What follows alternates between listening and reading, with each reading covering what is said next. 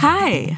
You're listening to Small Things Often from the Gottman Institute, where we talk you through research based tips to help improve your relationships in five minutes or less.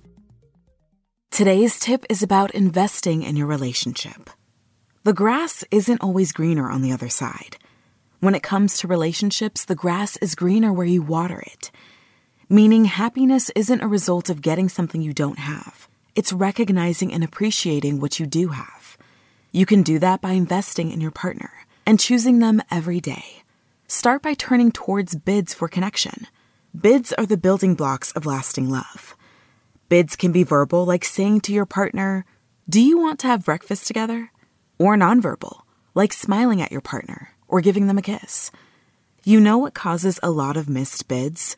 Negative thoughts, which makes it difficult to build trust. Try flipping your internal script. Learn to separate specific relationship problems from your overall view of your partner.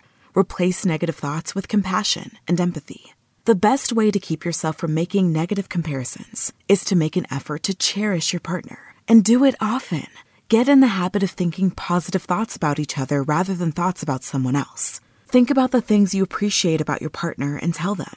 Say, Thanks for going along with my wild ideas. Or, I appreciate you being so patient with me. Whatever you appreciate about them, it'll mean a lot to hear it. But not everything is sunshine and rainbows. So, how can you still invest in your relationship in the middle of an argument? Complain without blame by talking about what you feel and what you need, not what you don't need. Be gentle and give your partner a recipe for success. It could be something like, I feel lonely.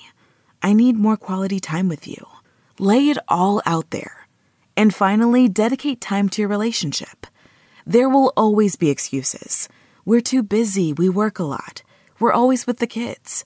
Throw those excuses away and find time to go on dates. It can even be a date where you stay at home and watch movies and order takeout.